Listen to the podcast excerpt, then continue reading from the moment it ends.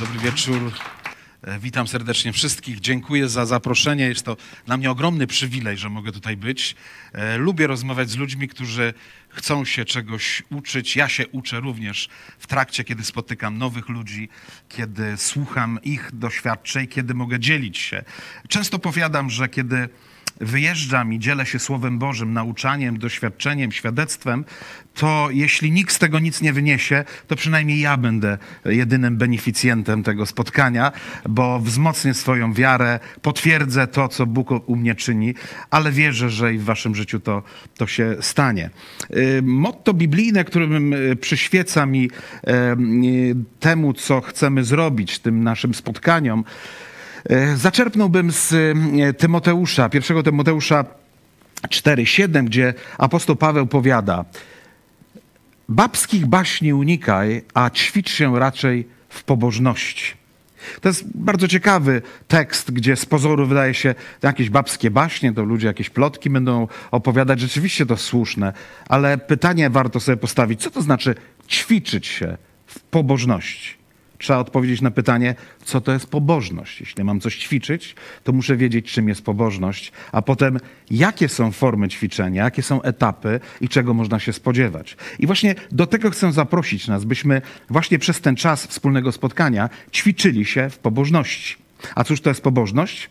Greckie eusebeia mówi nam, że jest to podobanie się Bogu. No to jeszcze więcej nas mobilizuje, to znaczy musimy poszukać w Piśmie Świętym, jak można podobać się Bogu? I pytanie, co się w ogóle Bogu podoba? Zatem, jeśli zagłębimy się, zobaczymy, że to jest ocean informacji.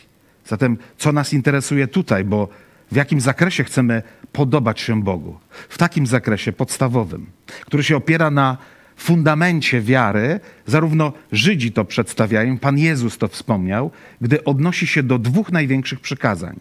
Będziesz miłował Boga z całego serca, z całej siły, z całego umysłu, z całego swojego jestestwa. A drugie, podobne temu, mówi Pan Jezus, a bliźniego swego jak siebie samego. I chcę, byśmy właśnie zawęzili pole naszego ćwiczenia, treningu w pobożności, to, co się Bogu podoba, właśnie do tego zakresu. Jak miłować bliźniego, jak wychodzić naprzeciw jego potrzebom. I o tym właśnie jakby mówi całe zagadnienie poradnictwa biblijnego, e, gdzie celowo odwołujemy się do biblijnego, bo czasami jak ktoś chce zawęzić do chrześcijańskiego, niekiedy mu się kojarzy, że a, to są nowe testamentowe treści. Całe pismo przez Boga jest natchnione i prowadzi do mądrości. I doświadczenia Żydów, Izraelitów, naszego starszego brata w wierze, one są bardzo cenne dla nas, bo bohaterowie wiary na księgach Pisma Świętego są pewnym wzorcem, modelem, a nawet może, mogą być wielokrotnie ich historie pewną metaforą. I jak powiada Jakub, lustrem, zwierciadłem, w którym w niektórych okolicznościach zobaczysz własne odbicie i znajdziesz odpowiedź na swoje potrzeby. Tylko, że nie każdy to odkrywa. Dlatego potrzebni są słudzy. I oni nazwani są w tekście Pisma Świętego w liście do Efezjan czwartym rozdziale, że jednych powołał nauczycielami, a innych pasterzami. I znów mamy zawężone jakieś słowo pasterze. No nie, chrześcijaństwo nie zajmowało się i uczniowie Jezusa Chrystusa nie zajmowali się hodowlą owiec i powiedzmy jakimś tam biznesem w związku z tym, chociaż też mogli to robić, ale pasterze to znaczy jest pewna przenośnia, pewna metafora, że mają się zająć pieczą nad stadem, to znaczy pieczą nad grupą ludzi, która, jak Biblia mówi, jest powierzona im przez Boga. A jak ta piecza, na czym ma polegać? Tylko na mówieniu, nie, na stawianiu czoła w obliczu doświadczeń. I tu się kłania mnóstwo wersetów, które mówią: jedni drugich brzemiona noście. Bądźcie szalenie wyrozumiali, kiedy spotykacie się z problemem drugiego człowieka. Wyjmij belkę z oka swego, a wówczas zajmij się źdźbłem. I moglibyśmy tutaj mnóstwo cytować wersetów, które właśnie zawężają nam to zagadnienie miłości bliźniego jako wyrazu pobożności, która się podoba Bogu, ale miłości bliźniego bardzo ustrukturalizowanej, bardzo konkretnej, mądrej, przemyślanej i skutecznej. Nie tylko emocjonalnej, że jak się dobrze czuję, no to wtedy będę coś dobrego robił. A jak ten brat, czy siostra, czy człowiek warknie na mnie, powie mi coś złego, no to ja już kończę moją pracę, bo z takim to ja nie będę pracował. No na tym polega poradnictwo żebyśmy umieli przechodzić nad barierami, które będą stałe. Dlatego ci ludzie potrzebują pomocy, i tym bardziej im więcej kolców i zębów nam pokazują, że to nie jest problem, że oni to robią. Problem jest gdzieś wewnątrz nich. I Paweł nam odkrywa tajemnicę w liście do Efezjan w szóstym rozdziale, że bój toczymy. Nie z bratem i siostrą, który jest niegrzeczny, ale z mocami ciemności, które zmuszają, jak mówi w Tymoteusza, ludzi do czynienia swojej woli. I wówczas następują problemy w życiu tych ludzi. I tym jest właśnie poradnictwo biblijne, żeby zrozumieć całą, całą otoczkę duchowych, emocjonalnych, psychicznych doznań człowieka, żeby zrozumieć, że człowiek jest jednością biopsychospołeczną i każda z tych dziedzin jest równoważna i bardzo istotna. I nie można żadnej ignorować, bo diabeł tylko czeka na to, żebyś zignorował jedną ze sfer, a tam on stworzy swoje ozobisko i zobaczysz, że nie masz wpływu na część swojego życia, albo jesteś już w tej dziedzinie niewolnikiem. Kochani, y, to jest takie ogólne, y, powiedzmy, y, to wprowadzenie. Powiem troszeczkę na początek o sobie, bo dlaczego się tym zajmuję, dlaczego jest takie zagadnienie. Później spróbuję zreferować jako wstęp, jako takie zachęta te wykłady, jutrzejsze zajęcia, które będziemy mieli. A począwszy od tego, zacznę od siebie. Jestem człowiekiem wierzącym, nawróconym od już wielu lat, bo w wieku 15 lat przyjąłem chrzest, ale od dziecka, od roku szóstego roku życia moja mama, która była w związku z e, tatą e, małżeńskim, który był katolikiem, a ona pochodziła z protestanckiego środowiska, ale potem poprzez ślub poszła do kościoła. Ja, ja byłem jednocześnie katolikiem, chodziłem na, na religię, i duży mam sentyment właśnie związany z dzieciństwa, z kościołami katolickimi, e, z całą tą liturgią. Patrzę na to na, jako na taki, na taki e, echo dzieciństwa, e, natomiast teologicznie rozumiem to już inaczej. Ale to jest mi bliskie i ci ludzie też są mi bliscy i nie, nie mam kłopotów z tym, żeby, żeby móc budować jakąś relację, by móc być świadectwem wiary. Tak jak fajnie powiedział jeden z braci, Krzysztof Benarczyk, że kontaktuję się ze społeczeństwem, chodzę na spotkania z duchownymi różnych kościołów, spotykam się z religijnymi ludźmi, dlatego że mam nadzieję, że przynajmniej będę chociaż dla kogoś świadectwem mojej wiary. I to jest motto moje: być świadectwem, być zachęceniem. I teraz pochodzę z takiej rodziny, że e, Moja mama w tym czasie, kiedy prowadzała mnie do kościoła katolickiego, jednocześnie wróciła do kościoła baptystycznego.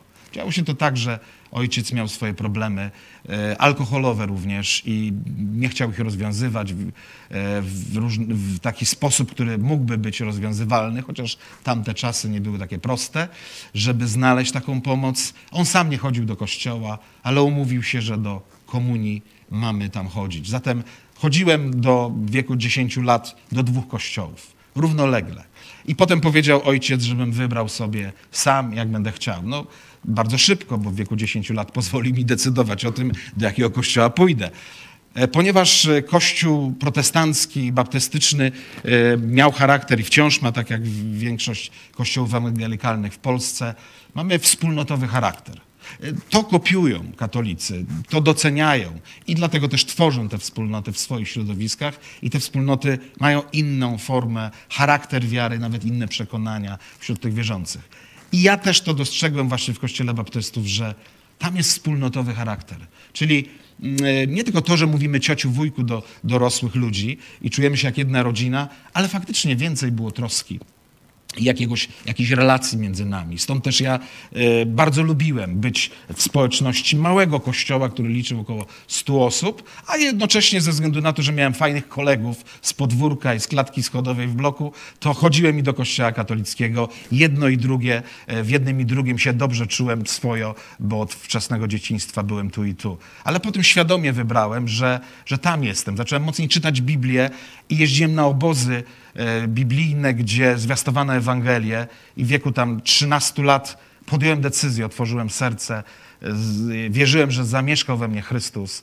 A zważywszy na to, dzisiaj to rozumiem jeszcze bardziej jako już psycholog, że miałem, e, byłem w stanie takim, że mój ojciec pijąc tworzył e, warunki i e, powiedzmy całe, e, całą atmosferę ku temu, żebym kiedyś był dorosłym dzieckiem alkoholika. I, i ja w tym czasie już miałem deficyt wzorca mężczyzny. Mój ojciec ciągle pił albo był bardzo nerwowy. Widziałem, że była z tego powodu atmosfera zła w domu. Mama wielokrotnie płakała. Była oczywiście bieda. Ja wracałem do domu, nie wiedziałem jak wieczorem z podwórka, nie wiedziałem, co mnie tam czeka. Czy będzie ojciec może żartował, bo pije sobie i pogada, czy też będzie się rzucał do mamy i miał pretensje i rzucał różnymi przedmiotami. Także to jest życie ludzi żyjących z ludźmi, którzy są uzależnieni. To, to jest życie w piekle niemalże. Tam, tam nie ma małżeństwa, tam nie ma domowego ciepła. Tam są momenty, gdzie coś się dobrego żyje i tam faktycznie się y, sprawdza to piasenka drzemu, że w życiu są piękne tylko chwile. Szczególnie w takich domach to są tylko chwile, kiedy jest pięknie. Ja przeżyłem to, widziałem to wszystko. I też pragnąłem wzorców. Patrzyłem, miałem kolegów swoich, naśladowałem ich, robiłem głupie rzeczy, ale nie miałem pełnej satysfakcji. Aż tak jak mówi apostoł Paweł, że obudź się, który śpisz, a zajaśnieje ci Chrystus. Właśnie słuchając Ewangelii jako młody chłopak. Ja pamiętam, biedny jeździłem na te obozy, ale mi nie przeszkadzało. Po prostu podarte gacie, koszulki i tak dalej. No tak strasznie może nie było, ale no nie były to luksusowe moje ubrania, wiadomo. Byliśmy bardzo biedni, ale ja się cieszyłem, że jestem we wspólnocie e, wierzących ludzi. I tam oddałem życie Jezusowi. I kiedyś załapał mnie, ale to zanim jeszcze oddałem życie Jezusowi, brat Krzysztof Bednarczyk, który prowadził takie kolonie. Ja biegałem tam sobie e, wokół e, tamtego, takiej willi w Warszawie, w radości z kolegami. On mówi, Irek, Irek, chodź tutaj, chodź tutaj. Ja stanąłem, mówi, a on do mnie mówi, słuchaj, kim byś chciał być w przyszłości? Ja taki zziajany, biegając, bo się bawiliśmy, ja mówię, ja chciałbym być tak jak wujek, pastorem i pomagać ludziom. No dobra, leć. I po, pobiegłem. I kiedy przyjąłem Jezusa w 13 lat i, i miałem się ochrzcić później za jakiś czas, on mi przysłał e, bi, e, takie rozważania biblijne z, z adnotacją, żebym pamiętał o swoim powołaniu. Zacząłem się zastanawiać, jakim powołaniu. I sobie przypomniałem, no tak, ja powiedziałem, że ja chcę być tak jak on. I rzeczywiście y, y, przyjąłem chrzest i się zastanawiałem, dobrze, bo to był jakiś taki przełomowy moment w moim życiu. Zastanawiałem się, co dalej. Jakie, jakie ma wyznacznikiem jest dla mnie ten chrzest? Czy tylko jest to tak, jak komunia była w kościele katolickim, a życie toczy się dalej, swoje wartości, cele i tak dalej? Czy jednak to było coś więcej, bo ja uwierzyłem, że Chrystus zamieszka w moim sercu. I uznałem wtedy, że chcę być jak Jezus. Oczywiście miałem pewne porażki bardzo zabawne na tej drodze poznawania Chrystusa, by być jak Jezus. I opowiem zabawną historię. Pojechałem kiedyś na kurs misyjny, już jako e, ten 17 lat chyba miałem. I tam na tym kursie przez tydzień żeśmy pracowali nad tym, jak opowiadać ludziom Ewangelię. Jakie stosować metody zaczepne, żeby porozmawiać w, w, w, w tym w przedziale. Ja byłem taką shame person, czyli byłem taki zawstydzony, dlatego że to wynikało właśnie już. To były zalążki tego DDA, że nie miałem wiary w siebie, że byłem taki o obniżonym nastroju, obniżonym y, takiej samoocenie. Nie wiedziałem, nie myślałem, że jestem lepszym, że mogę dobrze to zrobić, a już, żeby zaczepiać kogoś i rozmawiać, to dla mnie było albo publicznie wychodzić, to, że ja tu stoję, to jest taki cud przemiany. I ja wierzę, mam nadzieję, że w jakimś stopniu może właśnie będzie widoczny ten Chrystus, e, który jest moim ideałem i, i, i, i mistrzem, którego chcę naśladować, chcę, żeby był widoczny, ale w tym czasie jeszcze tego dobrze nie rozumiałem. Pojechałem na, tę na tą szkołę, gdzie metodycznie wiedziałem, jakie pytania zadać i jak zaczepić. No i wsiadałem w Wiśle, to była Wisła, wsiadałem w pociąg, który jechał w tamtych czasach 9 godzin do Łodzi, bo to był taki osobowy, zatrzymywał się na każdej stacji. No i tak, otworzyłem Biblię, na szczęście światło było takie przyćmione trochę, ale jakoś tak padało, że ja ten, na tej Biblii widziałem literki i czytałem. No otworzyłem sobie, tak jak żołnierz karabin ustawia, że powiedzmy, no za chwilę. I myślę, dobra, to za chwilę patrzę, weszły cztery osoby są. Dobra. No i tak patrzę, do kogo tutaj? Tam ci obracają się w tamtą stronę, facet siedzi, przygląda się mi. Myślę, no dobra, fajnie. Patrzy, za chwilę się zacznie. No dobrze. Ale myślę, no kiedy? Jak ruszy? Jak ruszy, myślę. No, ruszył pociąg, jedzie. Dobra, jedna latarnia, dobra. Przy trzeciej, nie. Dalej, no, dziesiąta. Przy piętnastej latarni. W końcu już latarnie się skończyły. myślę, no muszę to zrobić. Mówię, czy czy pan wie, co będzie z panem po śmierci? On mówi, tak, wiem. A co będzie z panem po śmierci? Pójdę do nieba. A skąd pan o tym wie? Z tego samego źródła, co ty. Aha, a to pan jest wierzący? On mówi, tak. Aha, no tak. No to, to daj, z jakiego kościoła? Mówię, a ty skąd jesteś? Ja mówię, a ja z kościoła baptystów. E, to nie znacie prawdy. Myślę, a, a i mówię, słuchaj, i on akurat jeden przystanek jechał. Musiałem trafić na niego. Po prostu, i on wstaje, zakłada kapelusz i mówi, a czytasz Biblię? Ja mówię, tak. No to pewno zrozumiesz, co to znaczy Maranata. I wychodzi. A, a nie bardzo myślę, no gdzieś tam czytałem. Przyjedź do mnie, do Podkowy Leśnej, to ci wytłumaczę, jak masz rozumieć Biblię. I wyszedł. No oczywiście obciach ci państwo popatrzyli z boku. Ja się sam, jak myślę, to się wstydzę nawet tego, co się wydarzyło wtedy. Ale słuchajcie, e, Bóg współdziała we wszystkim ku dobremu. Są wstrząsy w naszym życiu takie, że czasami nie życzymy sobie, żeby nas to dotknęło. Wydaje nam się, że to jest katastrofa. Ja też w tym momencie patrzę na tych ludzi, patrzę w tą Biblię, mówię nigdy więcej. Ja się do tego nie nadaję kompletnie. I siedzę, ale słuchajcie, właśnie, bardzo. Zobaczcie na historię bohaterów biblijnych. Nikt nie miał pięknie wyścielanej ścieżki. Każdy musiał przejść, można powiedzieć, przekroczyć nawet własne granice, żeby nauczyć się ufać Bogu. I to był moment takiej granicy, gdzie miałem serdecznie wszystkiego dosyć, no ale jechałem do domu. I już myślałem, koniec mojej kariery ewangelizacyjnej, bo się kompletnie do tego nie nadaję. Ale za chwilę przyszła myśl. Ale dlaczego ten facet powiedział, że ja nie znam prawdy? Przecież prawda jest w Jezusie, a ja czytam Biblię. Nie mogłem zasnąć. Tej nocy przeczytałem Ewangelię Mateusza przy tym świetle. Słuchajcie, do dzisiaj mam tę samą pamięć fotograficzną. Wiem, na której szpalcie w brytyjsce co jest napisane. Bo pamięć nasza tak działa, że za, zapamiętujemy z łatwością te doświadczenia, te informacje, które zapadają z silnym bodźcem emocjonalnym. To był szok, to było trzęsienie ziemi w moim życiu. Że ja pamiętam każdą chwilę, pamiętam ten przedział. Może tych twarzy tych ludzi po ciemku nie pamiętam, ale pamiętam pewność tego gościa, czarny, długi płaszcz, kapelusz i to maranata, powiedzmy, stoi przede mną cały czas. I to powiedzenie, że nie znasz całej prawdy, przyjedź, to ci powiem. Zacząłem szukać prawdy i słuchajcie, przez to poszukiwanie prawdy, gdy zacząłem czytać Biblię, przez ten Ewangelię Mateusza, zajaśniał mi Chrystus. Zachwyciłem się nim. Czytałem wielokrotnie, ale w tym momencie, przy tym doświadczeniu, znalazłem odpowiedź, że prawda jest w Jezusie. A byłem człowiekiem też młodym, takim, który miał mnóstwo kompleksów. I one były właśnie widoczne w tym, że nie umiałem się wypowiadać, że bałem się z ludźmi rozmawiać, nie umiałem walczyć o swoje, że, że wolałem uciekać, powiedzmy, niż, niż yy, dobijać się o swoje. Wolałem przegrywać, aniżeli yy, opierać się jakimś, jakimś presjom. W tym momencie popatrzyłem i powiedziałem, chcę być jak Jezus.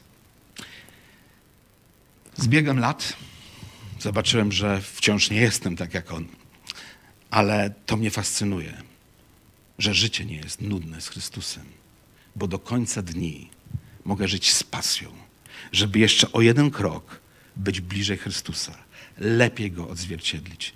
I to jest istota chrześcijańskiego życia. List do Rzymian, ósmy rozdział, apostoł Paweł opowiada w 29 wersecie. Tych, których znał, przeznaczył, aby stali się podobni do obrazu Syna Jego. Jeśli ktoś z wierzących ludzi, albo jesteś i słuchasz tego i widzisz, zastanawiasz się, co z tego, uwierzyłem, różne rzeczy się dzieją w moim życiu. Na co? Jaki, jaki sens ma moje życie?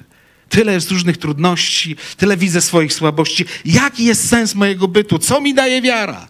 To tu jest odpowiedź. To ci daje wiara. Bóg sobie upatrzył, żebyś stał się podobny, stała się podobna do obrazu Jezusa Chrystusa.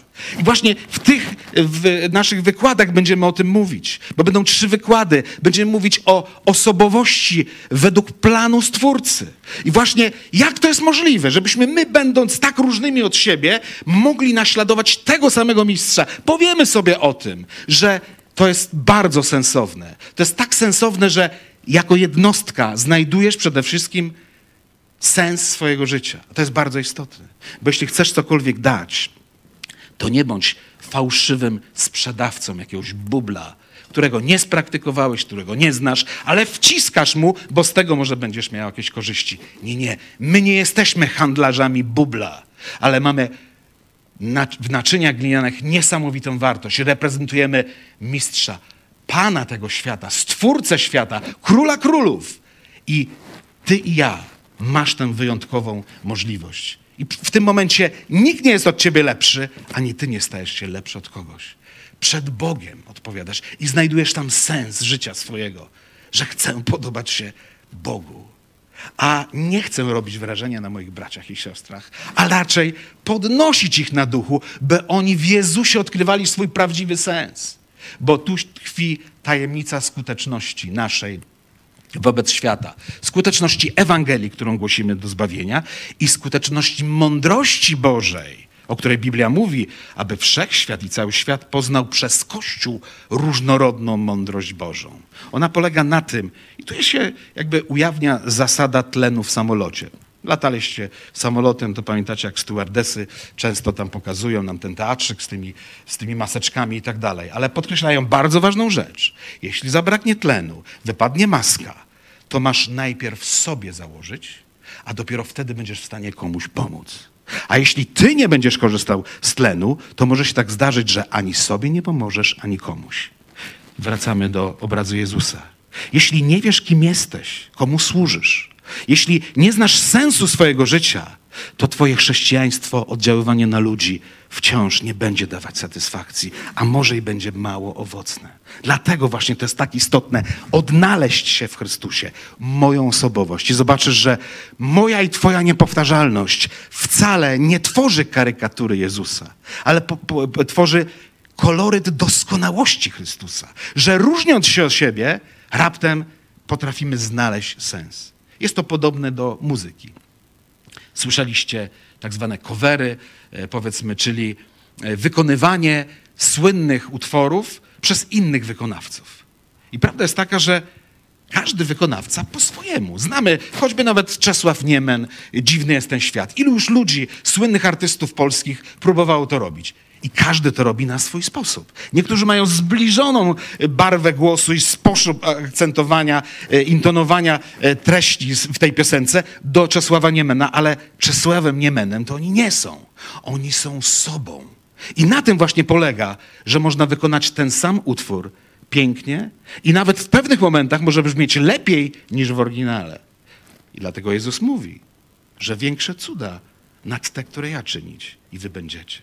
Czyli w Chrystusie odnajdujesz swój indywidualizm, który Bóg w tobie zaprojektował. I On tego oczekuje. Podobaj się mi, bądź jak mój Jezus. A w zakresie właśnie relacji z drugim bliźnim, to jest podstawa. Dlaczego to jest tak ważne? Jan nam odkrywa, nie ma miłości do Boga bez miłości do bliźniego. I możesz pięknie mówić o swojej miłości do Boga, ale jeśli tego, którego widzisz, człowieka, będziesz nim gardził, nie może w tobie mieszkać miłość Boża. I dlatego to jest tak ważne, żeby przede wszystkim zbliżyć się do Boga, znaleźć swój sens życia, żeby móc dać coś. Coś, czego nie można kupić za żadne pieniądze. Ale możesz być przekaźnikiem tajemnicy, jak spotkać się ze świętym Bogiem, wspaniałym Zbawicielem. I to jest prawda, która ożywia ludzi, którzy znajdują się w beznadziejnej sytuacji. I miałem takie doświadczenia, że właśnie Ewangelię zwiastowałem człowiekowi po skoku do wody, który miał przecięty rdzeń, zmiażdżony na tyle, że mógł ruszać tylko głową i wzruszyć ramionami. 16 lat. Jakie życie przed nim? Lepiej umrzeć, no ale nie ma takich świadczeń w Polsce, żeby zabijać ludzi, którzy raczej nie mają przyszłości przed sobą, będą siedzieć na wózku. Ten chłopak uwierzył i powiedział, bo powiedziałem mu, że możesz przyjąć Jezusa, który nauczy cię żyć w tym stanie, w jakim jesteś. To było w szpitalu, bo dowiedziałem się od lekarza, że niedługo umrze, bo klatka piersiowa słabo pracowała, był niedotleniony. On modlił się razem ze mną. Słuchajcie, przeżył, przeżył 15 lat 15 lat przyjął Jezusa, był niesamowitym świadectwem. gdzie podnosił na duchu mnóstwo ludzi. Ludzie płakali wychodząc, mówiąc, że szliśmy do niego, żeby go pocieszyć, a my doznaliśmy takiego pocieszenia, jakiego w życiu nie doświadczyliśmy. Od kogo? Tak skrzywdzonej osoby, ale on nie czuł się tak mocno skrzywdzony. Przed swoją śmiercią, niedługo, fajnie mi powiedział, wiesz co, jestem wdzięczny Bogu za wypadek. Ludzie, przecież ten wypadek był katastrofą. Skończyło się wszystko, młodość, wszystkie nadzieje, marzenia prysnęły jak bańka mydlana, a on dziękuję, mówi, gdyby nie ten wypadek, nie poznałbym Ciebie, a przede wszystkim nie poznałbym Chrystusa. A tak znam Go i wiem, dokąd zmierzam. Jakiś czas potem zmarł. Jestem przekonany na podstawie Słowa Bożego. Poszedł do Królestwa Niebios. I ten ucisk, który z perspektywy nieba nazwany jest nieznacznym chwilowym, przyniósł mu przeogromną witość chwały. A przy tym, że był odbiciem Jezusa Chrystusa. I to jest właśnie przykład, że Chrystus jest odpowiedzią dla człowieka w każdym położeniu.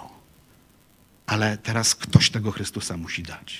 I czasami ten Chrystus przychodzi nie poprzez stereotypową formę zwiastowania Ewangelii o grzechu i tak dalej, ale właśnie przez to, że przychodzisz i najpierw stykasz się z bluźnierstwem, z niechęcią, z odrzuceniem, ale okazujesz miłość. I ten ktoś zaczyna z tobą rozmawiać, zaczyna ciebie pytać, zaczynasz budować do siebie zaufanie, zaczyna ciebie obserwować i w pewnym momencie zaczyna ufać Bogu. I między innymi dlaczego? Tak jak ten człowiek powiedział. Wiesz co? Ja chcę z tobą być i rozmawiać i słuchać o twoim Bogu, dlatego że znam ciebie i twoją rodzinę. I mówi, i dlatego widzę w Tobie prawdę. I to jest właśnie Twoje moje wyzwanie. Każdy z nas, jako w miejsce Chrystusa sprawujący poselstwo, ma to piękne wyzwanie. I do tego właśnie służy to dzieło. Wracając y, do mojej tej kwestii, przeżyłem trzęsienie ziemi swojego życia i zacząłem się uczyć. Oczywiście wciąż się uczę.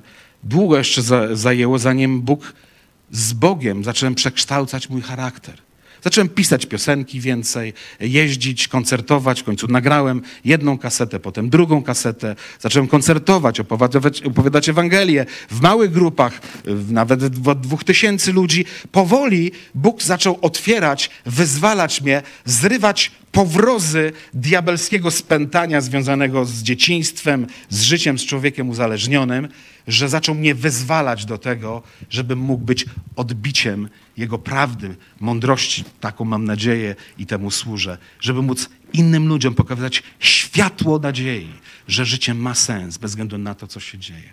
I tak się stało, że jak się rozpędziłem w tym samorozwoju, szczególnie moja żona bardzo mi w tym pomagała e, i to e, bardzo mnie wspierała i poniosła ogromne koszty, bo kiedy ja studiowałem, zacząłem studiować, skończyłem dwa seminaria biblijne, dwa licencjaty i e, później skończyłem teologię na chacie jako teolog, magister teologii, pedagogiki i etyki. E, I później, e, ponieważ pracowałem już jako pastor, zobaczyłem wielką potrzebę. Zacząłem się spotykać z tym, że pewne problemy, z którymi mają do czynienia wierzący ich rodziny, nie są tylko problemami duchowymi.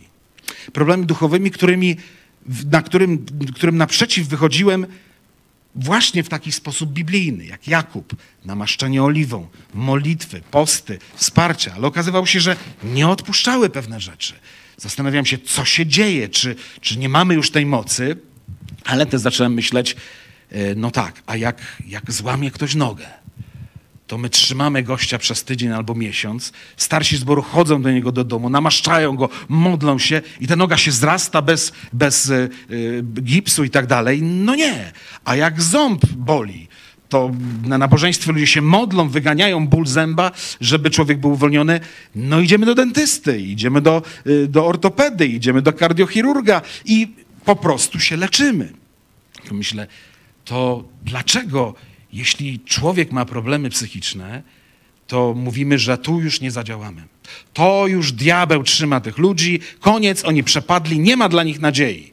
I spotkałem takie rodziny, które zostawiały albo upośledzone swoje dzieci, które były dosyć duże, albo swoich członków rodziny chorych psychicznie w domu, bo Kościół kompletnie nie rozumiał tego.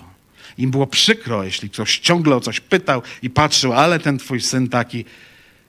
Doświadczyłem tego. Mój pierwszy syn urodził się po urazie okołoporodowym. I on miał bardzo poważne problemy rozwojowe. Nam powiedziano, że nie będzie chodził, nie będzie mówił. Byliśmy z żoną tak zdeterminowani, że nie chcieliśmy sobie pozwolić na to. Nie ma, bo powiedzieli, no w domu pastora dzie kalekie dziecko, oddajcie do ośrodka, bo wy musicie mieć dom otwarty, służyć. No i zastanawiamy się, no tak, no faktycznie, ale, ale to nasze kochane dziecko. Czy Bóg rzeczywiście chce, żebyśmy prawie na śmietnik wyrzucili? Dlatego, że my mamy służbę? Czy my nie możemy służyć Bogu, mając dziecko chore?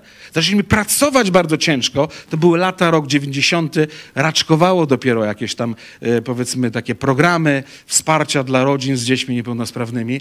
Uczyliśmy, wynajmowaliśmy pedagogów i specjalistów, logopedów i innych, żeby uczy, uczyli go mówić. On poszedł samodzielnie, mając prawie dwa lata. Zaczął mówić wyraźnie, mając pięć lat wielokrotnie spotykaliśmy, albo wierzących, albo niewierzących, to to no nie będzie mówił. No nie ma dla niego takiej przyszłości. O nie, to nic z niego nie będzie. O, mieliśmy takie wsparcie, takie doznawaliśmy zachęty, że moja żona wracała i płakała w poduszkę, bo tyle doznawała wsparcia. I mówi, niektórzy mówili, no może nawet lepiej, jakby on umarł, to by tak uwolnił Pan Bóg. O, Życz sobie sama śmierci albo swoim dzieciom. A ty mi życzysz śmierci, bo co, ja będę wy, y, szczęśliwszy z tego powodu? Po prostu buntowałem się przeciwko temu. Pracowaliśmy nad tym. Efekt jest taki dzisiaj, że ten chłopak jest, ma ogromne serce. On mówi bardzo dobrze. Jakby przyjechał tutaj, to by was zagadał, różne rzeczy opowiadał. Jest y, na poziomie lekkiego upośledzenia i to bardzo lekkiego, a w aspekcie społecznych komunikatów, e, kontaktu społecznego jest na bardzo dobrym poziomie intelektualnym. On sam poleciał do Kanady, a z Kanady poleciał przez e, Filadelfię do Chicago i sam na lotnisku znalazł gatey i tak dalej, bo nauczył się troszeczkę też angielskiego. Jeździliśmy po Ukrainie, rozumiał troszkę i mówił po, po, Ukra- po rosyjsku. Zatem chłopak, który był przeznaczony na to, że jest do niczego, raptem stał się kimś. Uwierzył w Jezusa. Jest się bardzo wierzącym człowiekiem. To jest najlepszy diakon w naszym zborze. On jest bardzo wrażliwy, szczególnie na cierpiących. Umie odczytać to z twarzy.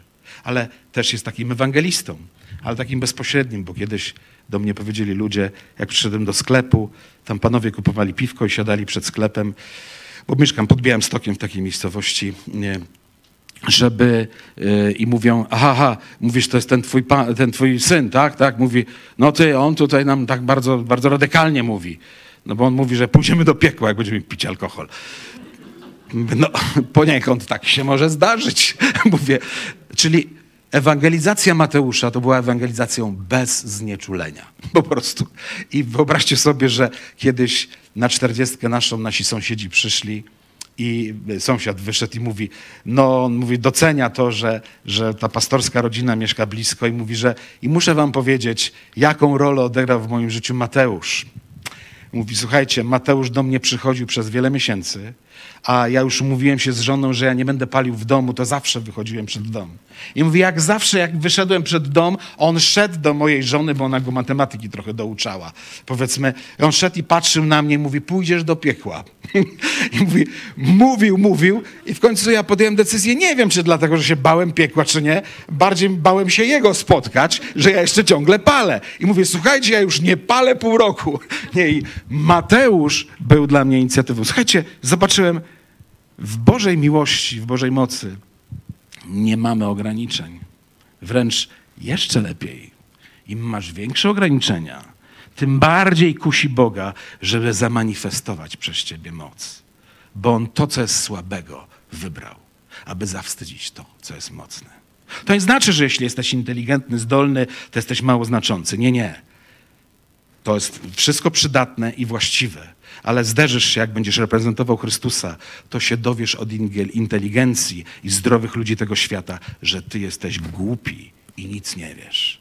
Tak apostoł Paweł odkrył, że Ewangelia jest głupstwem, kiedy opowiadane, ale ona ma prawdziwy sens. I mm, tak to się działo w moim życiu, że zrozumiałem, czym jest też niesienie ciężaru i zetknięcia się właśnie choćby nawet z inwalidztwem, z chorobą. I zacząłem spotykać rodziny, ale zaczęło mi brakować, brakować po prostu tego no, przygotowania. A przy tym jeszcze zetknąłem się z pewnymi artykułami, książkami, nie będę cytował nazwisk ani tytułów już tych książek, powiedzmy, w których zupełnie przekreślano, że jakiekolwiek kwestie psychologiczne i zastanowienie się nad problemami choroby psychicznej są niebiblijne, bo to jest świat demoniczny i diabła, czyli chorzy psychicznie to, to już są własnością diabła. No nie mogłem tego zrozumieć, bo patrzyłem też na swoje dziecko, które w jakimś stopniu jest upośledzone i które spowoduje, że to upośledzenie powoduje, że nie wszystko tak rozumie, jak wszyscy ludzie w tym świecie. I, i jest słabsze, jeśli chodzi o, o, kontakt społeczny z innymi ludźmi. Jest naiwne, można go łatwo wykorzystać. I myślę, czyżby rzeczywiście był w rękach diabelskich? Dlaczego? Gdzie jest tak napisane? Ja badałem to jako teolog.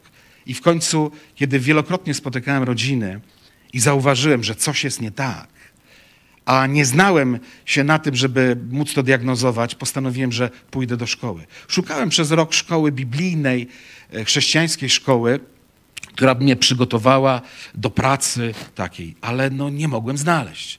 No w Ameryce też tam próbowałem się dobić, no różne były te programy, no ale nie było pieniędzy, nie znalazłem sponsora, żeby gdzieś tam pojechać. No cóż, i zaczęliśmy szukać trafiliśmy szkoła, no SWPS w Warszawie, a on sporo kosztował, ale zaryzykowaliśmy z żoną, że to jest moja pasja, to jest moje narzędzie, które jest mi bardzo potrzebne, dlatego że chcę pomóc ludziom. Chcę w ten sposób też być świadectwem. Skończyłem tą szkołę e, i zacząłem rozumieć jeszcze bardziej. Kończyłem ją jako teolog. Zatem szczególnie byłem wyczulony na to, a tym bardziej, że wcześniej czytałem te artykuły o tym, że, że mm, psychologia jest od diabła, Stąd też, no ja tam poszedłem, myślę, chodzę do Hogwardu po prostu. No i co ja tutaj robię? No bo będą mnie pałeczką, może jakieś tajniki, powiedzmy, zdradzać. E, zobaczyłem, że po prostu jest to pewien rodzaj nauki, badań, e, obserwacji człowieka. I, zacząłem, I coraz częściej zacząłem słuchać w wykładach, że zaraz, i, a wiadomo, jako teolog, to tam już, że tak powiem, program w moim umyśle e, był tak uruchomiony, że zaraz przeszukiwałem i skanowałem w pamięci Słowo Boże. Co Słowo Boże mówi na ten temat? Mówi na ten temat i coraz więcej patrzę, aha, to można tak zrozumieć przez ten tekst biblijny. To można tak. Miałem koleżanki katoliczki bardzo zaangażowane i w, na przedmiocie e, psychologii ewolucyjnej słuchają tej ewolucji, ten profesor opowiada, opowiada, e, powiedzmy, i mówi natura, ewolucja, rozwój i tak dalej. One, Irek, bo one wiedziały, że jestem duchownym, mówi, i, i co ty na to? No zobacz, no to wkładają nam do głowy ewolucję. Mówi, dziewczyny, spójrzcie na to, kiedy on mówi ewolucja, to pomyśl, Bóg, Stwórca. Kiedy mówi, że, że powiedzmy natura, że Chrystus, że, że Stwórca. Po prostu, wiesz co, e, bo to jest teoria, on się odwołuje do tego, ale my się zajmujemy tu i teraz człowiekiem. Nie zajmujemy się tym jakimś, e, powiedzmy, pantofelkiem, czy e, powiedzmy jakimś bezkręgowcem, z którego powstał później człowiek, tylko zajmujemy się konkretnym człowiekiem, który ma kręgosłup i ma swoje problemy, a to, jaką teorię ktoś do tego przykleja, to już jego, jego problem. Słuchajcie, kończy się przed egzaminem kurs, ten pan profesor e, kończy, mówi dziękuję państwu za udział, no, mam nadzieję, że coś wam pomogło w jakiś sposób. No cóż, chciałem tylko podsumować, bo państwo macie prawo do swoich własnych przekonań, przekonań w tej kwestii ewolucji. No cóż, ewolucja jest jedną z wielu teorii, które są, a Państwo zdecydujecie, jaką wybierzecie sobie opcję, żeby rozumieć ten świat i to wszystko.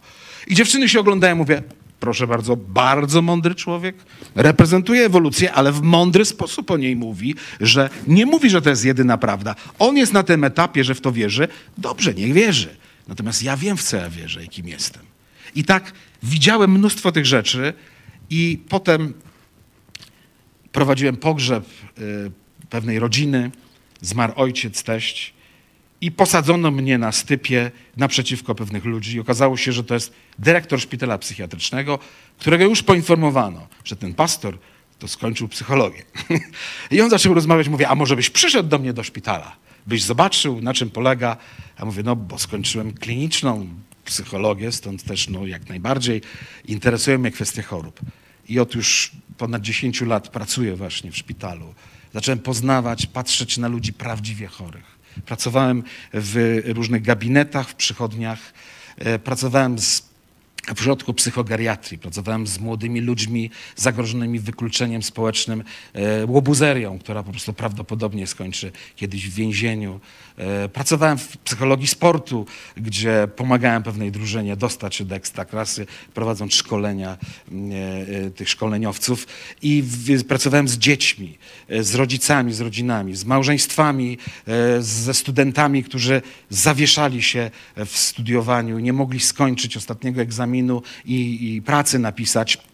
I Bóg pozwolił mi, że przez te lata dotknąłem niemalże wszystkich albo bardzo wielu dziedzin e, aktywności psychologicznej, psychoterapeutycznej. I y, bo mnie to interesowało. Nawet mi koledzy psycholodzy mówili, co ty robisz? Przecież tam płacą tylko 20 zł. Mówi, za 20 zł ja bym nie wstał.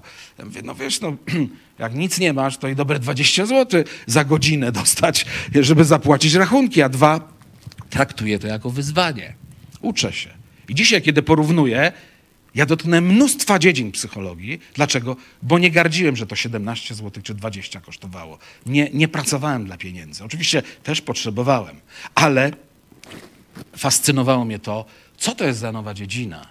I przez to mogłem poznać mnóstwo ludzi. Ale jako pastor ja już wcześniej to dotykałem. Bo nie ma tak, że jestem pastorem, to ja no, z tymi rodzinami, tam się kłócą żona z mężem, to ja nie będę rozmawiał. A będę rozmawiał z tymi, o, ci po 60 się kłócą, to z tymi będę rozmawiał. A z młodymi to już nie. No nie, wszystkimi musisz się zająć. I to jest wyzwanie przed pastorami, że muszą się przygotować, żeby otoczyć opieką pasterską całą trzodę, a nie wybierać sobie baranków, z którymi się będą dobrze bawić. Ale do tego trzeba się przygotować. I zacząłem to robić. Zdobyłem przez to doświadczenie, e, wciąż ta wiedza jak kula śniegowa po prostu się powiększa przez to, że sytuacja mnie zmusza, że szukam źródeł, czytam, spotykam specjalistów e, różnych, od profesorów do zwykłych, e, powiedzmy, pracowników, którzy pracują z pewnymi ludźmi. Uczę się od nich i porównuję to z Biblią. Zaglądam do Słowa Bożego i zobaczyłem, że to są narzędzia, które tworzy ten świat, próbuje jakoś zaradzić problemowi ludzkości i indywidualnej jednostki. Ale te narzędzia, wiele z nich wcale nie jest złych, które by Biblia dyskwalifikowała. Wręcz przeciwnie, nawet widzę wiele wątków, że tak jakby ktoś wyciągnął pewne zagadnienia i przekuł je na współczesny język, podczas gdy one dawno temu były w Biblii, a my nawet ich nie zauważyliśmy i zastanawiamy się i bujamy w obłokach niekiedy, tak jak z chorobami, mówieniem o tym, że jeśli wierzący choruje, to jest opętany przez diabła, ale dlaczego? Czy on uprawia jakieś, jakieś dziwne, dziwne praktyki, powiedzmy, e, e, satanistyczne czy demoniczne, że, że diabeł go opętał i on jest chory? Po prostu zachorował w pewnym momencie. Był normalnym człowiekiem jak każdy inny. To dlaczego przypinać mu łatę, że on jest potępiony? Czy nie ma niszy i miejsca dla ludzi, którzy chorują?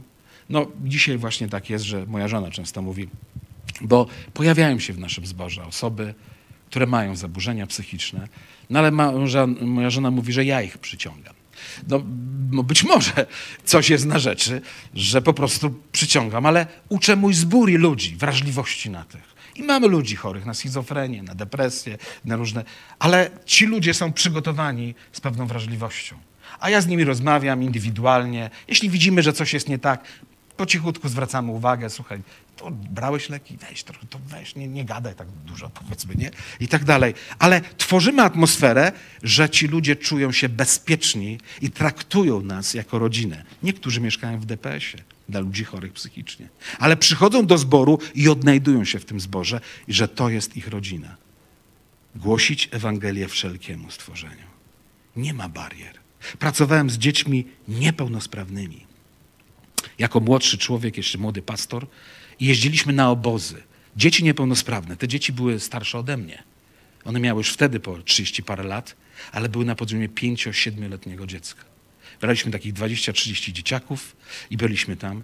I przez dwa tygodnie pobytu, ja po dwóch tygodniach, jak wyjeżdżaliśmy i rozmawialiśmy z personelem, zastanawialiśmy się, który świat jest bardziej normalny ten, do którego wracamy, gdzie trzeba się mieć na baczności, jak wyglądasz, jakie gesty robisz, jakie miny, jak mówisz, jakim tonem mówisz, czy dużo wiesz, czy mało wiesz, bo inaczej będziesz punktowany i możesz nie zdać tego egzaminu i czuć się bardzo źle, czy też w tym świecie, który jest zmarginalizowany, niepotrzebny, ale czujesz się wolny, kochany i uszanowany.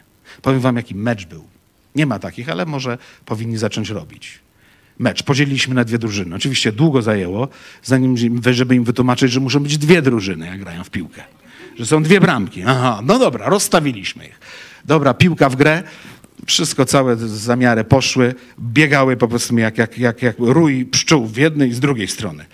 Ale co było ciekawe, interesujące, kiedy padła bramka, to bramkarz, który wpuścił bramkę, był pierwszym gratulującym który, temu, który strzelił.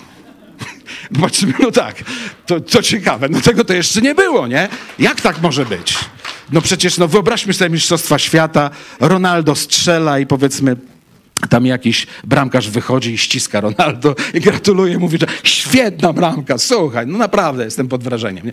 No nie, no, no to nie, no, no, nie po to ludzie przychodzą. No, przychodzą, żeby popatrzeć, jak ktoś przegrywa i popatrzeć, jak ktoś się pławi w swoim sukcesie. No w tym świecie tych ludzi było tak, że za nic nie byliśmy w stanie im wytłumaczyć, że trzeba o to walczyć. Że w końcu patrzyliśmy, że biegali z jednej strony, strzelili bramki. Koniec meczu, patrzymy, wszyscy kibice i wszyscy wychodzą zadowoleni. Nikt nie jest smutny. Myślę, a to jest sposób. Tak rywalizować, żeby jakkolwiek wynik będzie, wszyscy są szczęśliwi. I tak patrzyłem na to i tak prowadziłem lekcje, lekcje biblijne. I myślę sobie, no tak, no to są takie dzieci, oni przecież nie rozumieją tego wszystkiego tak. No co ja im powiem? No. Myślę, no dobrze, zaczniemy od stworzenia świata. Bo tak wcześniej się przygotowałem, ale później myślę, patrzę na te dzieciaki, już poznałem, myślę, no i co ja im powiem? No, co one rozumieją? Każdy z nich jest też inny, na innym poziomie. Dobra, tam trochę umiem rysować, to wziąłem kredę, podszedłem do tablicy i mówię, na początku Bóg stworzył świat, niebo i ziemię i narysowałem koło. I byłem tak zaskoczony ich reakcją, to tak jak ja pierwszy raz oglądałem Władcę Pierścieni i pewne, pewne efekty, które tam zrobiono. Wow! Oni spojrzeli na to koło narysowane kredą na tablicy. Wow! Ja tak popatrzyłem, czy rzeczywiście to jest koło. Patrzę, no koło, kredo narysowane. Ale nie spodziewałem się takiej reakcji. No zaraz, no to tylko koło. Ale ja im powiedziałem, że Bóg stworzył to i raptem okazuje się, patrzę, zaraz, komunikaty zupełnie inaczej przetwarzają. Nie wiem, czy oni mają większą zdolność, że oni nawet może więcej widzą w tym, przez tą narrację moją, co ja widzę na tym rysunku. I słuchajcie, potem rzeczywiście tak było. I, I później ich uczę o modlitwie, że z Bogiem można rozmawiać o wszystkim. Że nie, niekoniecznie musimy pacierze odmawiać i klepać coś, czego nawet już nie rozumiemy albo nawet nie pamiętamy w całości. Możesz powiedzieć to, co czujesz. No i jeden wstaje i mówi, a czy ja się mogę pomodlić teraz do Boga? No tak, bo mówię, modlitwa to jest taka rozmowa, jak ze mną rozmawiasz, on złożył ręce, to dobrze, to ja się pomodlę. Panie Boże, to daj by było ładnie na podwórku, żeby nie padało, żebyśmy mogli biegać. No bo padało wtedy. Myślę, um, fajnie, taka politycznie poprawna modlitwa. I za chwilę e, mówi, no Panie Boże, i żeby dzisiaj wieczorem była dyskoteka. No my raczej nie organizowaliśmy tych dyskotek. E, myślę, no, no idzie po bandzie chyba, ciekawe co jeszcze mu do głowy przyjdzie. I za chwilę mówi, no i żeby mój dziadek umarł, bo moja babcia jest biedna, ponieważ on ją męczy. I on jest strasznie nerwowy i dużo krzyczy. Myślę, no amen, no amen. A wszyscy patrzą na mnie i się uśmiechają. No amen. Myślę, no ale myślę, jak to mu wytłumaczyć, że co, zła modlitwa? No przecież przed chwilą powiedziałem, że wszystko możemy Bogu powiedzieć. No dobra, zostawiłem już to, powiedzmy. Na drugi dzień bo tam koleżanka, która współorganizowała, wyjechała akurat. Na drugi dzień rano wstajemy najpierw. Ja taki zmęczony, wstaję tutaj, oczy na zapałkach, powiedzmy, bo wcześniej rano na modlitwę się spotykaliśmy. No i dziewczyny, które były na tej lekcji, słyszały i pokazują mi. Ja patrzę, no i co? No, one, no nie widzisz? Słońce. Ja mówię, no słońce. No Mirek się modlił wczoraj. Ja mówię, no rzeczywiście. Mówię, a coś z dziadkiem? Bo skoro już mamy słońce i słuchajcie, przyjeżdża po śniadaniu koleżanka, przychodzi na, na kawę, e, do tego ona mówi, dobrze, wiecie co, załatwiłam wiele spraw. Słuchajcie, mam taką próbę, bo ona pracowała z tymi dziećmi tam w ośrodku. Mówi, ja tak sobie pomyślałem, dzisiaj fajna pogoda, zrobimy im dyskotekę na podwórku. I wszyscy patrzą, ale numer. I, i e, Agatka wstaje i mówi, że, e, bo tam dzieci się zebrały, dzisiaj wieczorem zrobimy dyskotekę. I raptem patrzę, ten Mirek taki wysoki ogląda, uśmiecha się do mnie. Myślę, no facet załapał, że modlił się i raptem ma tyle odpowiedzi. No wciąż martwiłem się o tego dziadka, ale już nie pytałem, co się z nim stało. Mam nadzieję, Bóg wie, co robi. Nawet jeśli my o coś prosimy, to On jednak zrobi to tak, żeby było dobrze. Z drugim człowiekiem rozmawiam i idę. Mówię, Tosiek, a co u ciebie? Bo mieszkasz w tym ośrodku od dzieciństwa. Znasz swoją historię, wiesz skąd pochodzisz? A on mówi, no tak, znaleźli mnie w parku. Ja mówię, jak to cię znaleźli? Jako niemowlę, w gazetę zawinięty. E, tak, jak, jak to, to w ogóle nie wiesz, to nie, nie znam swoich rodziców. I od dziecka jestem, tak, od niemowlaka jestem w tym ośrodku. Aha, bo to jest taki ośrodek niby dla dzieci, ale dożywotnie tam żyją ci ludzie. Myślę, no tak, tak, mówię, ale wiesz co, powiem ci tak, wiesz, że ty masz ojca? A on, tak? Ja mówię, tak. Jest ktoś tam w niebie, mówię, który stworzył to wszystko. Posłał Jezusa Chrystusa, swojego Syna, żeby właśnie nas pojednać z tym Bogiem, żeby nas zapoznać z tym Bogiem. Ty masz Ojca, masz Ojca w niebie, który się o Ciebie troszczy. A Jezus Chrystus go reprezentuje, dlatego w Niego wierzymy, do Niego się modlimy. Tak, aha, no tak, tak. A, dobra, i pobiegł. Myślę, no dobra, to tyle ewangelizacji, no. Ale za chwilę patrzę, co się dzieje, a on szarpie. Mówi, mam ojca. A on, tak, jak, jak, gdzie? On mówi, no w niebie jest. Tak? Tak, ja mam ojca. I zaczął w grupie opowiadać innym chłopcom i, i dziewczynom tamtym, jak szły, że, że on ma ojca. Ta informacja, byłem pod wrażeniem, myślę sobie, ale numer, cóż to za treść? Czasami nie zastanawiamy się nawet, że mamy tak wartościowe gatunkowo treści w Biblii, które mówią nam o Jego miłości, ojcostwie, bo patrzymy na to, że nas boli, że czegoś brakuje. Nie doceniamy tej treści. Proszę, ten niepełnosprawny człowiek, gdy usłyszał, zawstydził mnie, bo tak się cieszył i tak był dumny, że ma ojca. I myślę sobie, niesamowite, aż, aż wzruszyłem się patrząc po prostu na niego, że raptem eureka, on odkrył, że ma ojca. Ale to jest niesamowite, jeśli ten człowiek żył trzydzieści parę lat i ciągle wiedział, że w gazecie znalezione niemowlę, a teraz ma ojca, to jest niesamowite. I to jest właśnie przykład, że zobaczyłem Ewangelia o zbawieniu. To nie jest bardzo skomplikowana intelektualna koncepcja. Nad tym tu pracują teolodzy, żeby zrobić z tego skomplikowaną rzecz. Ale Ewangelia to jest Ewangelia miłości. I zaobserwowałem, że Ludzie, nawet niepełnosprawni, jeśli mają jakikolwiek poziom czegokolwiek zrozumienia, ale przede wszystkim odczucia odebrania miłości, są osobami godnymi tego, żeby im zwiastować Ewangelię. A czasami zwiastowanie, jak pogadasz z osobą, która za dużo nie mówi? Możesz pogadać językiem miłości, dobroci, dotyku, troski. I opowiadała mi osoba, która pracowała z leżącymi dziećmi, które nie mówiły ale mówi, one mnie znają. Jeden nawet więzień, który tam wyprosił, żeby jednak go posyłać, bo chciał służyć tym ludziom, jakieś tam przestępstwo dosyć duże popełnił i długo siedział, ale on mówił, że to jest dla niego pasja, że on od, odpoczywa tam z tymi leżącymi obłożnie ludźmi i on mówi, że dla niego największa nagroda jest to, że ja coś powiem i widzę uśmiech na twarzy.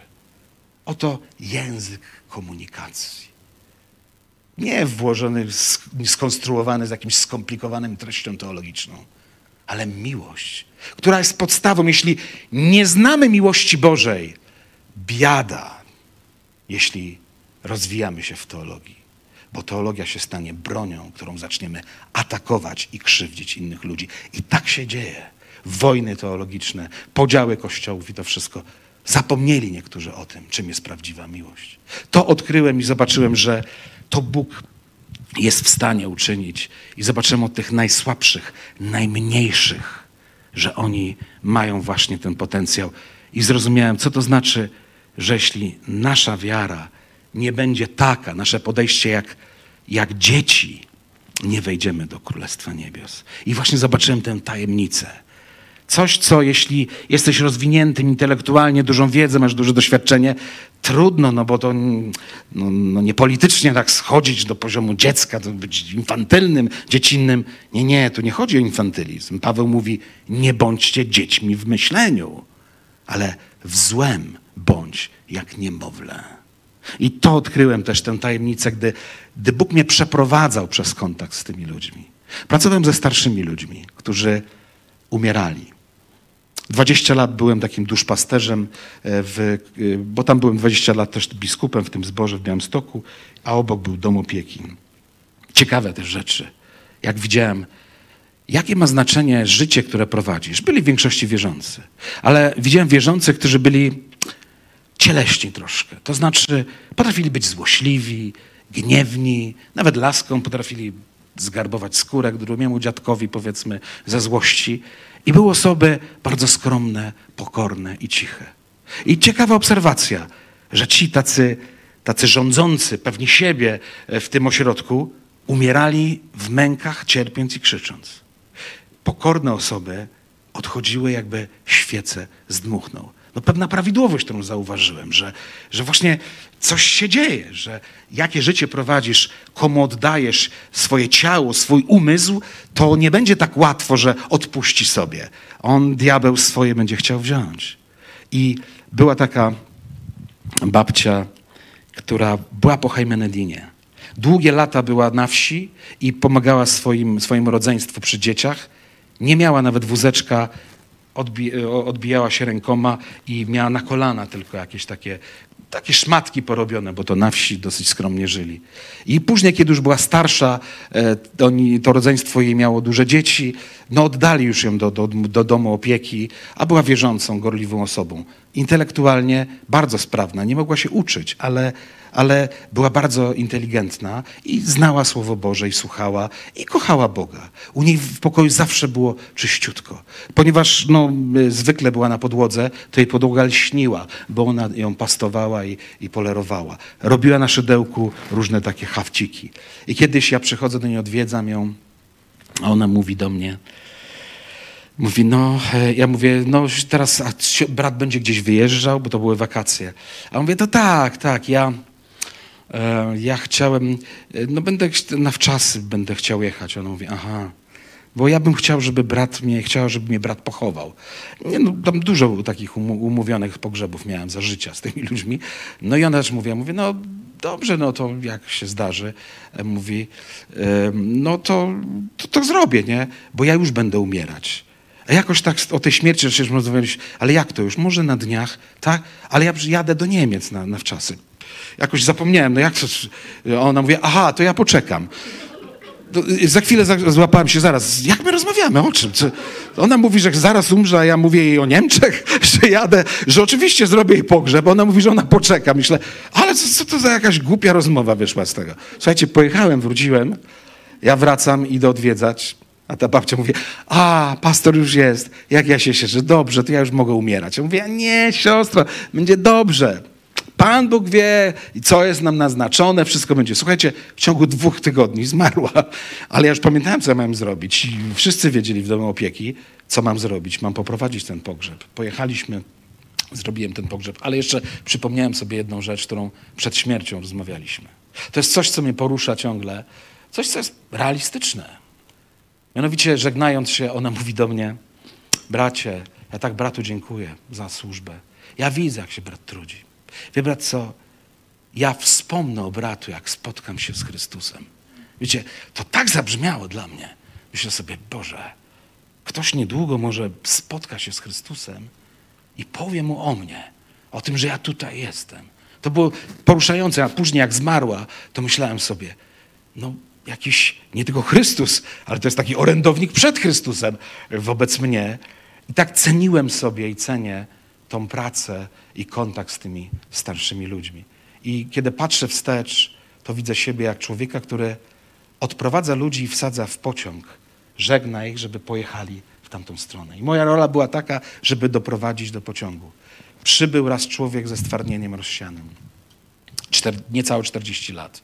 Choroba bardzo postępowała. Chłopcy przyszli, jego, jego synowie płaczą, patrzą.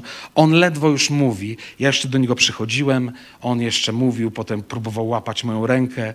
Potem już komunikacja nasza była taka, że kiedy mu już zacząłem konkretnie mówić Ewangelia, a obejrzeliśmy film Jezus, I później mówię, czy chciałbyś przyjąć Jezusa do swojego serca? Jako Zbawiciela, żeby ci odpuścił grzechy, żebyś żył na wieki i dostaniesz nowe ciało. Jeśli tak, to na twoje tak y, zamknij oczy i otwórz. I on zamknął i otworzył. To będę się modlił.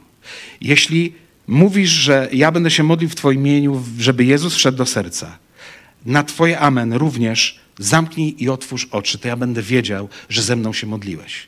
Pomodliłem się, patrzę na niego, on zamyka, otwiera oczy. I za jakiś czas zmarł. Zrobiono pogrzeb, mama z nim jego mieszkała, brat y, biznesmen wynajął e, ten pokój, żeby mieszkał. Ta matka przychodzi po dwóch miesiącach do mnie, po pogrzebie. I ona mówi, przepraszam, ale musieliśmy w obrządku prawosławnym robić pogrzeb. Mówi, nie ma problemu, to, to no, trzeba było i dobrze, bo przecież z prawosławia jest. Ale wie pan co? To były niesamowite dni dla mnie. Ja panu bardzo dziękuję. Pan przychodził. Ja chcę tylko panu powiedzieć, że ja też uwierzyłam jak mój syn. I zobaczyłem niesamowite historie. Jeśli tylko dajesz szansę i chcesz w imię Chrystusa pochylić się nad drugim człowiekiem, będziesz opowiadał, będziesz opowiadała historie prawdziwe, gdzie spotykałeś ludzi, gdzie Bóg cię stawiał jak, jak Filipa na drodze e, tego e, dworzanina Etiopii. To tak samo ty będziesz stawał na drodze ludzi i będziesz miał niesamowitą satysfakcję, że choć trochę mogłeś podprowadzić w kierunku Jezusa, albo przynajmniej być drogowskazem do Chrystusa, a ktoś tam przeszedł. Tym jest właśnie ta, mm, ta służba, którą się zajmuję.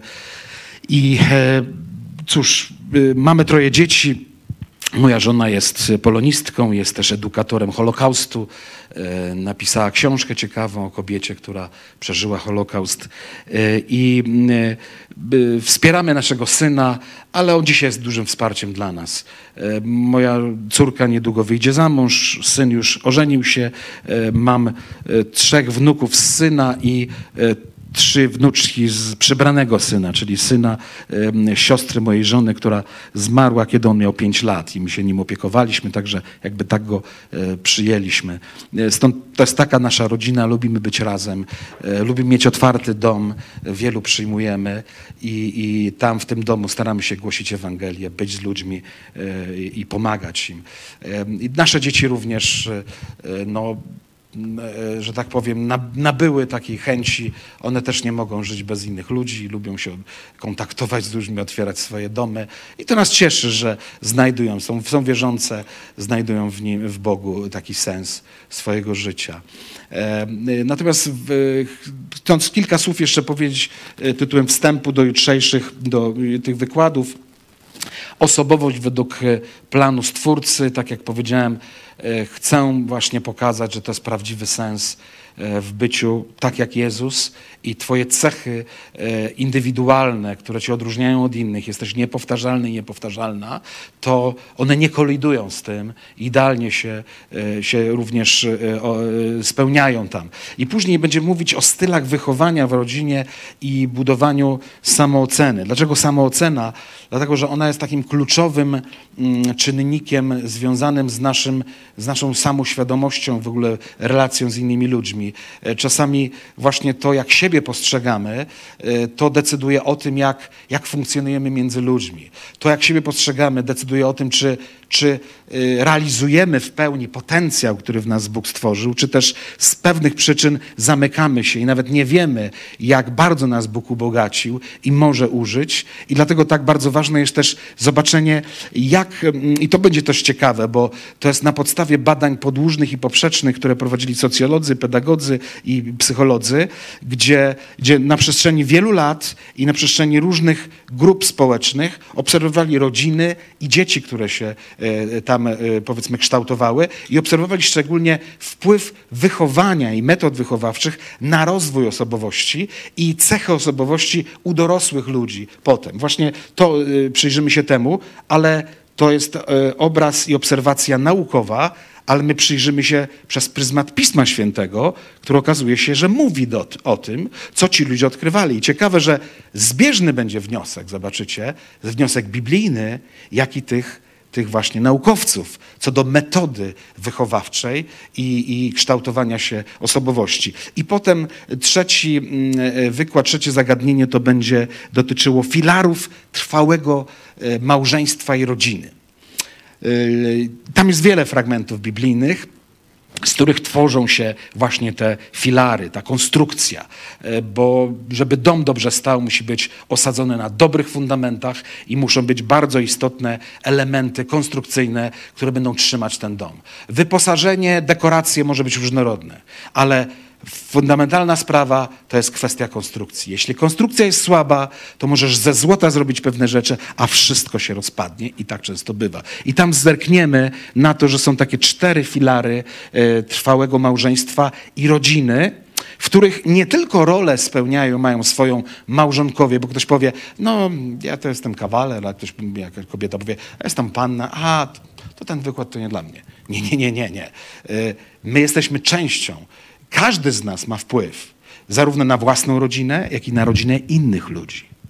Jeśli nawet jesteś panną czy kawalerem, jeśli jesteś we wspólnocie e, zborowej, to Twoja obecność również odgrywa wielką rolę.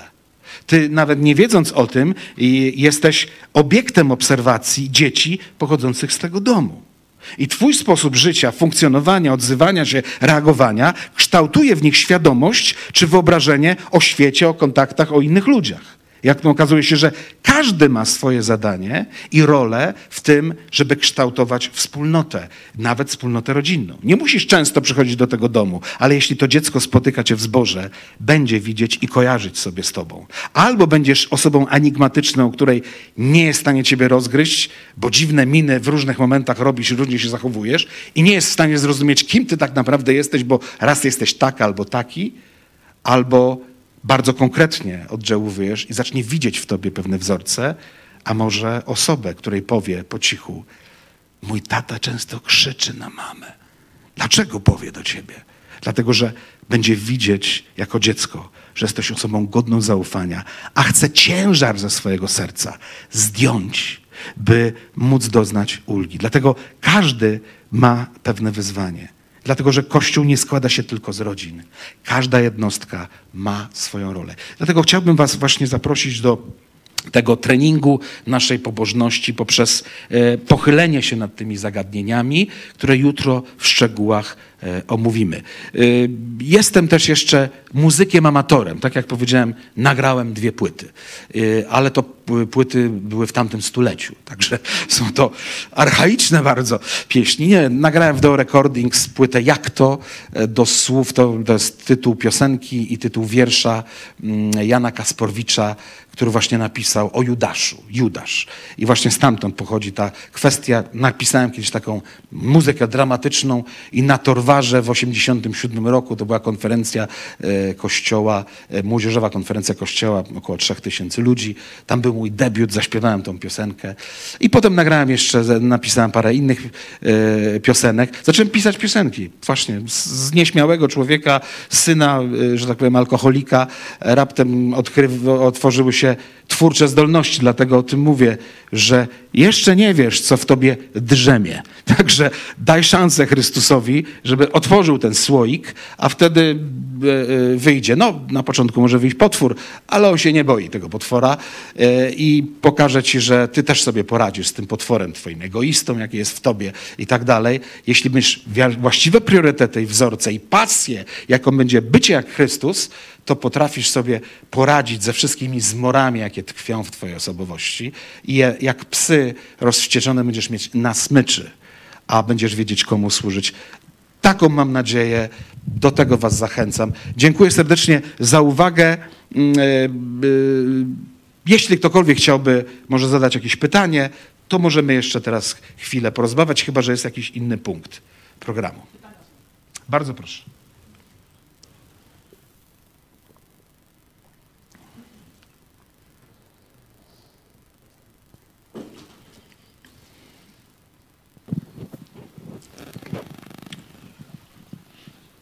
Ja mam pytanie, mm, jeżeli chodzi o taki, taki problem, który mm, często spotykamy, mianowicie no w Polsce powiedzmy, że jest katolicka, czy w większości, czy z tradycji, i często jeden z małżonków się nawraca i no, powstaje pewien dysonans y, w rodzinie. Chciałem właśnie zapytać, jak pastor sobie radzi y, w kościele z takimi osobami, jak, y, no, czy się nimi opiekuje, czy, czy im pomaga, y, jak z tym drugim małżonkiem, no bo to nie jest, y, przynajmniej takie mamy doświadczenie, że powiedzmy druga strona nie jest neutralna w, w nawróceniu małżonka, tylko raczej albo atakująca, mocno przeszkadzająca, często nawet powiedzmy z jakąś nienawiścią się spotykająca. No tutaj może najpierw można by się odwołać do Pisma Świętego i tak duszpastersko i teologicznie spojrzeć na to.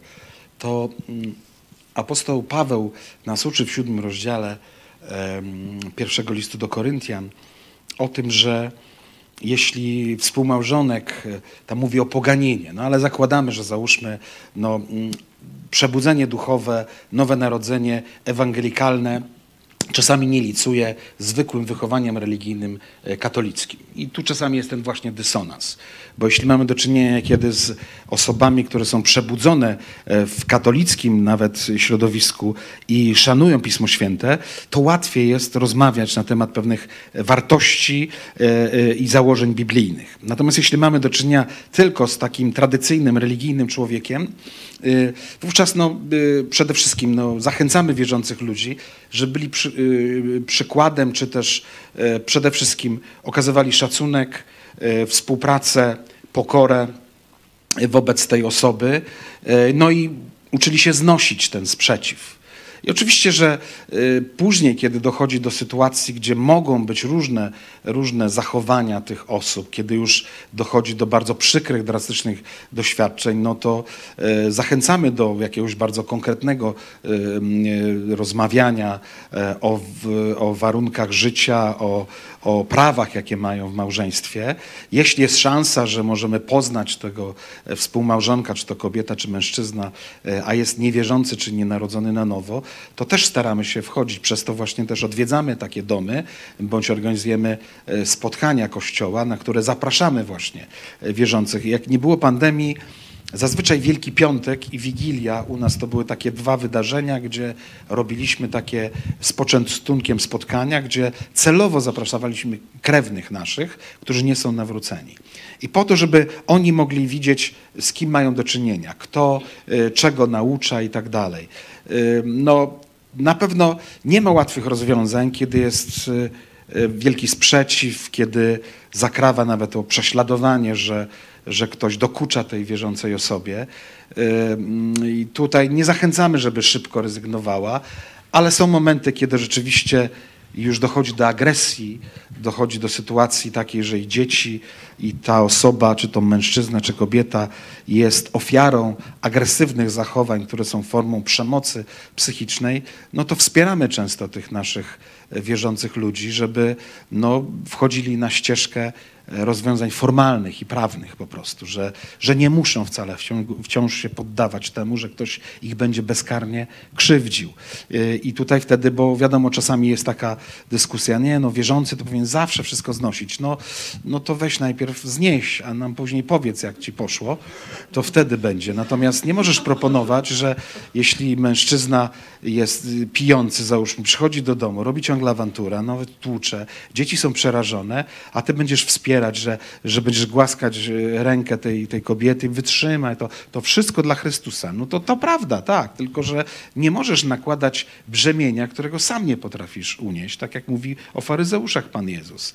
Także spróbuj się y, w to, a dwa, jednak no, w tym państwie też są pewne prawa, że nie ma, y, nie ma bezkarnego lekceważenia czy czy sprawiania przykrości, no, cierpienia drugiemu człowiekowi, bez względu na to, czy on jest mężem, czy jest żoną, powiedzmy. I stąd też jako wierzący ludzie, my, przynajmniej ja też nastawiam, że, że mamy swoje prawa. Jeśli ktoś przekracza granice i no tak było, taki szok był, bo e, były awantury w domu i no jak to, co zrobić? Czy i nawet z szarpaniem i biciem, albo z ubliżaniem i krzykiem, gdzie, czego byli świadkami, no co zrobić? No przemilczeć to wszystko, no to, to już próbowali parę razy, ale to nie działa, wręcz przeciwnie, granica się przesuwa. To co czekać, aż, aż mnie walnie po prostu, że będę chodzić osiniaczona, powiedzmy dlatego, że on w swoim szale e, prze, przekroczy granicę. Nie, wzywaj policję. Nie na próżno miecz nosi. Niech się boją ci, którzy źle postępują. Tak mówi Biblia. I po prostu, jeśli zagraża Twojemu życiu i Twojemu zdrowiu, masz prawo to zrobić. Oczywiście może to niepopularne, jak kaznodzieja może mm, zachęcać żonę, żeby wzywała policję na swojego męża. No oczywiście, ja nie wzywam na ślubnym kobiercu żony, żeby wzywała w stosownym czasie na, na, na męża, tylko w sytuacji, kiedy ludzie są już bardzo głęboko osadzeni w pewnym problemie, w pewnym konflikcie, a tu jest osoba, która jest ofiarą przemocy, jest osobą wierzącą, że szukamy rozwiązań. A jakie biblijne motywy? Choćby takie. Pan Jezus mówi: uciekajcie, y, kiedy będziecie widzieli, że wam grozi niebezpieczeństwo, uciekajcie do innego miasta. Jeśli was wyrzucają, strząśnijcie proch. Czyli nie mówi im, słuchajcie, no o, to będzie fajna próba, nie wychodźcie, chcą wam, was skrzywdzić, z godnością przyjmijcie tą krzywdę. Nie, nie. Chrystus nie mówi, że mają z godnością. Oczywiście mówi nam, że mamy być gotowi na wszystko. To bywają sytuacje, że już nic nie możemy zrobić i musimy się pogodzić z tym, że ktoś nas skrzywdzi i coś nam zrobi. Ale jeśli mamy możliwość, to Biblia nam konkretnie mówi, mamy korzystać z dróg obrony, ucieczki. Apostoł Paweł uderzył go rzymski żołnierz, a on co mówi? On mówi, uderzyłeś obywatela rzymskiego. Ktoś by powiedział, o apostole Pawle, ty napisałeś w Filipian, że nasza ojczyzna w niebie. A ty tutaj mówisz, że jesteś obywatelem rzymskim? To ty gdzie? Ty jesteś światowym od, y, sługą cesarza, czy w końcu jesteś y, sługą Jezusa Chrystusa? Są tacy teolodzy. Ja dyskutowałem z takimi apolegetami, powiedzmy. Y, nie, nie. Taki rodzaj interpretacji jest nieuprawniony i bez, wyrwany z kontekstu. Apostoł Paweł konkretnie korzysta z praw, które mu przysługują. Rodzony w Tarsie, obywatel Rzymu, zatem przestraszył się rzymski żołnierz, bo nie wolno bez pozwolenia, bez sądu krzywdzić czy dotykać. Stąd też to są przykłady dla nas, że jako chrześcijanie też mamy korzystać z prawa. Ale tu mówię już o bardzo drastycznych kwestiach, a bardzo pozytywne rzeczy, kiedy małżonka na przykład wierząca albo wierzący małżonek zaczyna za zgodą tej osoby na przykład organizować, że zaprasza do domu grupę przyjaciół, z którymi poczytają Biblię.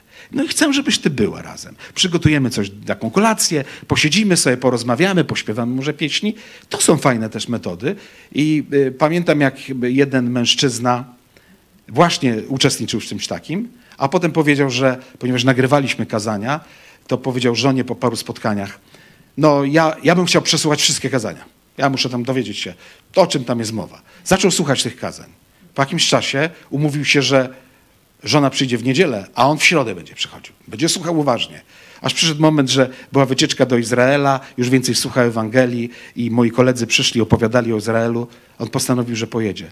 Wrócił z Izraela i przyszedł i powiedział, że się chce ochrzcić. A wcześniej był bardzo przeciwny, e, a potem jednak pozwalał tej żonie. Powolutku działo się tak, że poznawał tą. Dzisiaj jest jednym z filarów zboru. I to jest jakby odpowiedź, jak, jak działać, zachęcać. Nie zachęcać do szybkiego roz, rozwiązywania węzła małżeńskiego. Co jest pokusą wielokrotnie. Że jest źle z tą osobą, no to apostoł Paweł mówi, dobrze, to zrób separację. Ale nie wychodź za mąż, nie żeń się z inną osobą, Raczej myśl o tym, żeby dążyć do pojednania i powrotu. Czasami jest to przejaskrawiane. Niektórzy mówią, nie, przecież to jest niewierząca osoba, weź, znajdziemy ci lepszego. Nie? No nie, to tak nie działa. Ja przynajmniej w to wierzę, że, że te treści to nie jest jak supermarket z półkami i produktami, które wyciągamy, jak tylko chcemy.